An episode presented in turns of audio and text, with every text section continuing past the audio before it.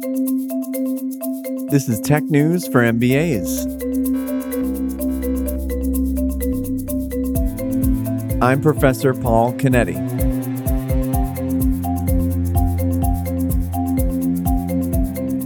It is February 19th, 2021. It is snowing here in New York City and wherever you are in the world. I hope this finds you well. Hopefully, if you are somewhere in Texas or another affected area by this insane cold front and storm, uh, well, you probably won't be listening to a podcast right now anyway, but I hope that you're all right. And 2021 certainly has not given us much relief coming off of 2020, but hopefully there are bluer skies ahead as the year progresses. I'd mentioned it in an earlier episode, but I am now officially writing a book about augmented reality. It's called Augment Nation Moving Humanity to the Software Layer. And this is an idea that's been kicking around in my mind for the past three or four years. And so I've decided to take a different approach. I am writing and releasing this book as a weekly paid newsletter. I'll put a link in the show notes, but the website is augmentnation.substack.com. For those not familiar with Substack, Substack is a newsletter platform, and normally that would be for what it sounds like a newsletter. But I am going to use it to send out an email each week containing a section of the book. And week by week, section by section, chapter by chapter, I will write the book over what I anticipate will be about a year. And if you subscribe, you can not only support and fund the creation of this book, but also you get to read it in real time, hot off the press as I write it. But um, I thought it would be a fun and modern and more interactive way to write. It puts pressure on me to actually sit down and write something every single week to publish something every single week and also to get feedback and bring others into the process where you can sort of in real time interact with the content of a book as it's being written. If you're interested, definitely check it out. The first part of the first chapter is free and you can see the table of contents there. Maybe the next time that we have a story about augmented reality, I'll get more into what the book is all about. But in short, it's really about imagining a future where augmented reality devices are as ubiquitous as smartphones are today. Less about the tech or about, you know, who's going to win in the space. Is it Apple or Google or Facebook? It doesn't try to make any predictions. It just sort of skips ahead to a world where AR has already been widely accepted and adopted and really tries to imagine what things will be like at that time. So I'm keeping busy over here. As far as the podcast, you know I say it every week, but if you haven't subscribed yet, please do subscribe. Consider leaving a review and tell a friend if you like listening to the podcast. The more, the merrier. So let's get into the news. A new proposed law in Australia meant to help news companies backfires as Facebook removes all news content from its service in Australia. This storm has been brewing for a while, but basically, Australia lawmakers have proposed a new piece of legislation that is expected to pass. The name of it is the Treasury Laws Amendment, parentheses, News Media and Digital Platforms Mandatory Bargaining Code. And that summarizes it pretty well. Basically, the law states that news companies and big digital platforms need to mandatorily come to the table and negotiate a deal where regulators would approve those deals. And the criteria for approval is that the news companies get a lot of money from the digital platform providers. The impetus for this is the simple fact that news businesses, for the most part, are doing terribly as a result of digital disruption and the internet. Meanwhile, you have companies like Facebook and Google and Twitter, et cetera, that are doing amazing. And so the rough logic here is supposed to be that these digital companies are making all this money on the back of the poor news corporations that are suffering. And all the advertisers are spending with Facebook instead of with the local newspaper even though the content from that newspaper is propping up Facebook's engagement. On the face of it, it might sound fair, except that in reality, the power dynamics seem to run the other way. Facebook and Google and Twitter, these are the primary sources of traffic to all these news websites. That's how people discover and consume the news. You see a link on Facebook, you click it, you go to that news publisher's website, and from there, you might choose to buy a subscription at that website. You might see advertisements on that website. Facebook doesn't participate in any of that revenue coming to that publisher, but the whole reason you went to the publisher's website is because you discovered it on Facebook. In anticipation of this law, Google had threatened that they would just stop operating Google search in Australia. Bye bye, google.com. We're just not going to do it. In reality, it seems like Google's bluff has been called as they announced that they've come to some sort of large scale deal. We don't know the specifics with Rupert Murdoch's News Corp, which of course is the largest news publisher in Australia. The short version is Google is going to pay them a bunch of money in addition to continuing to drive tons of traffic to their news websites. And Facebook, on the other hand, has decided to take the opposite approach they're not shutting down Facebook in Australia, but they are shutting down news content on Facebook in Australia. It will now be impossible to see news on Facebook because they're removing every single link.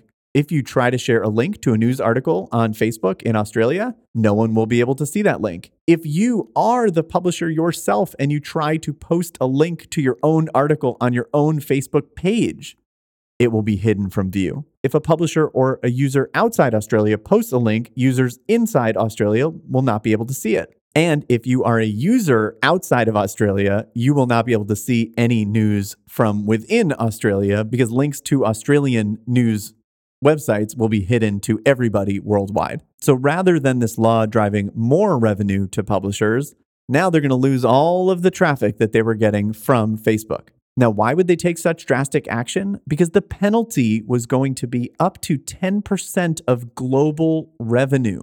In 2020, Google's revenue was $183 billion and Facebook's was $71 billion. So you can do the math, take 10% of either of those numbers as a penalty for not coming to some sort of mandatory bargaining with news publishers in Australia, which is just a ridiculous penalty to impose or to threaten to impose. It's a real problem. News is important to a functioning democracy. News companies really can't get their shit together, so they can't figure out how to make money.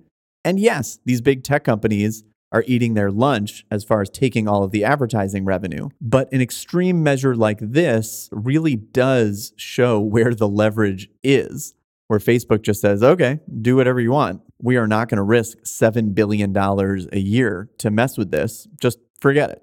Bad for users, bad for the publishers. Nobody seems to be benefiting from this arrangement. We will see if other countries follow suit. Australia is the first to take such a dramatic action, but this is a theme that's kind of floating around everywhere. I'd like to imagine there is a good solution here, but this sure doesn't look like that solution. Dating service Bumble IPO'd this week, making their founder and CEO, Whitney Wolfe Herd, the youngest self made female billionaire ever. Whitney Wolfe Herd is 31 years old, and there was this awesome image of her right at the moment that the company went public, holding her one year old son. It was just awesome. Whitney Wolfe Herd is not only the founder of Bumble, but before that, she was the co founder of Tinder. Just imagine founding Tinder and then leaving and founding Bumble. Bumble went public. It is now worth over $8 billion. The headline was that she is the youngest ever self made billionaire woman and the youngest woman to ever take a company public. But the whole thing is kind of funny because I think there's only like 20 women that have ever taken any company public, or maybe she's the 21st, 22nd, 23rd somewhere around there in all of history. Only 6% of CEOs in the S&P 500 are female.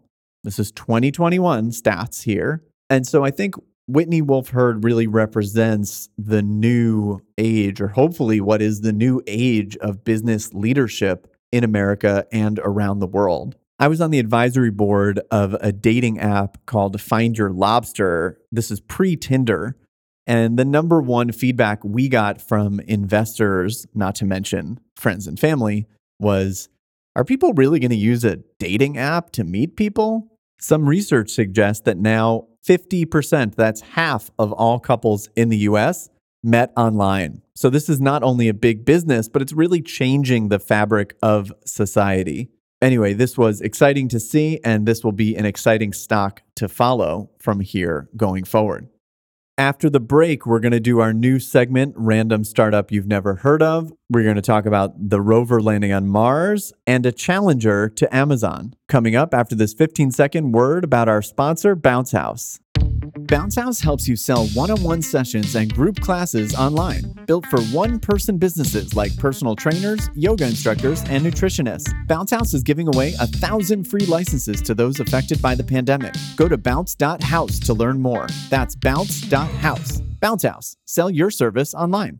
Okay, as promised, this is a new segment on the show called Random Startup You've Never Heard of. This week's random startup you've never heard of is called Dispo. Dispo is a new photo sharing app co founded by YouTube star David Dobrik. Their investors include Alexis Ohanian, Sofia Vergara, the band The Chainsmokers, Weekend Fund, which is run by Ryan Hoover, the founder of Product Hunt. A lot of buzz around this app, even though the app itself has been in the App Store for about a year. Basically, Dispo looks like a disposable camera. You can download it on the App Store right now on your iPhone.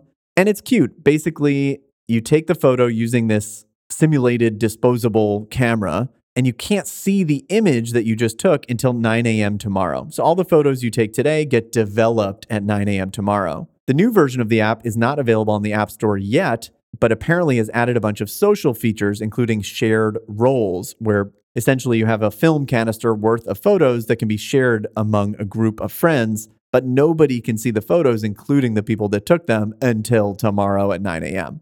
This app is available as a beta test only, and they hit Apple's limit of 10,000 downloads, apparently after a surge of downloads in Japan. So within the techosphere, everyone is asking for Dispo invite. Do you have a Dispo invite? Do you have a Dispo invite? But they're quite literally maxed out. Could an app like this be the next Instagram, sort of bringing things back to the basics of just taking casual photos of your friends and sharing them? Only time will tell. But that is this week's random startup you've never heard of.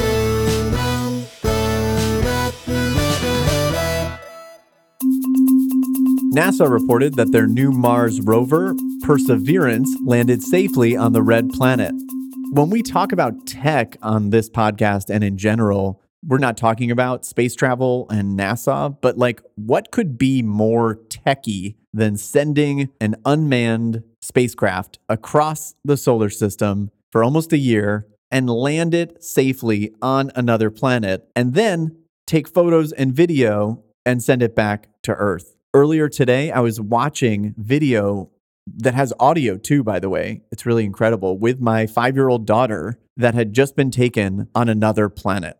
Perseverance really is the perfect name for this mission. And it is just an amazing feat of technology, innovation, ingenuity. And while this was a government sponsored NASA mission, it is important to keep our eye on space. Elon Musk has SpaceX, Jeff Bezos, who is stepping down from Amazon, presumably to work more on his space company, Blue Origin. Richard Branson has Virgin Galactic the Trump administration created a new branch of the military called the Space Force. This is not science fiction. This is really happening. There is really a robot on Mars right now, FaceTiming us all. This definitely belongs in tech news and honestly puts all the other tech news to shame. E commerce platform Shopify announced its earnings this week. At this point, you probably have heard of Shopify, but if you haven't, I almost guarantee you have used a website built with Shopify. Shopify is the leading e commerce platform, meaning that businesses that want to sell things online use Shopify to create their websites and to sell to other channels as well. Their earnings were really staggering. They just had such a killer 2020, similarly to how we saw that Amazon really benefited from the pandemic. e commerce in general skyrocketed, and Shopify was a beneficiary of that. Almost every metric doubled year over year, 2020 over 2019. And actually, their stock price tripled from the beginning of 2020 to the end of 2020. The company is worth now $175 billion. One of the important numbers to track with a business like Shopify is GMV. It stands for gross payments volume. And this is basically the amount of money transacted on the platform, meaning the amount of money that consumers spent buying stuff from businesses that run their e commerce through Shopify. In 2020, that number was $120 billion in sales, which was almost exactly double what it was in 2019 and for some perspective, that's about 40% of third party GMV for Amazon. When people talk about competitors to Shopify, they often talk about solutions like Squarespace or Wix. Those are other e-com solutions that a merchant could choose to use instead of using Shopify. But a better way to think about competition might be that there are sort of two schools of thought when it comes to e commerce an aggregator like Amazon that brings together lots of different items from lots of different merchants into a single place, a single point of entry to search for and buy things from a variety of vendors versus owned and operated shops that are direct to consumer, where you go to a specific website and order that brand's specific things. And the relationship you have is with that brand directly, not with the intermediary like Amazon. Personally, I've always been a fan of owned and operated versus aggregation. Although I think if you're a business, if you're trying to sell stuff, you might as well do both. Why not be on Amazon and run your own store? Or Etsy and your own store? And if you're Amazon, you're realizing that the whole genre of owned and operated, powered by platforms like Shopify, is actually your biggest threat. This is all also something to consider when you talk about antitrust and monopoly regulation. There's a lot of buzz about breaking up Amazon and that they have a monopoly on e commerce it's hard to argue that where you have another business, and this is just one business, Shopify. Again, they have many direct competitors as well. And so you really have to clearly define what do you mean by competitor? Ways for consumers to buy things online, ways for merchants to sell things online, do aggregators only compete with other aggregators? Do other white label platforms like Shopify only compete against other white label platforms? If you're not familiar with Shopify's whole history, it's really an awesome story. You should listen to the episode of How I Built This with Guy Raz, where he interviews Shopify CEO and founder Tobias Lütke. Really cool story and a really huge and growing business. Buying stuff online, dating online, reading news online, taking photos online. The whole world is moving from the offline to the online. And in tandem, we might be moving from this planet to Mars. Just another week in the world of tech. I have a simple request for you this and every week, which is to do one or more of the following subscribe, leave a review, tell a friend. If you want to hear from me more than once a week, follow me on Twitter at Paul Canetti, or again, check out my new book at augmentnation.substack.com. I'm Professor Paul Canetti. See you next week for more tech news for MBAs.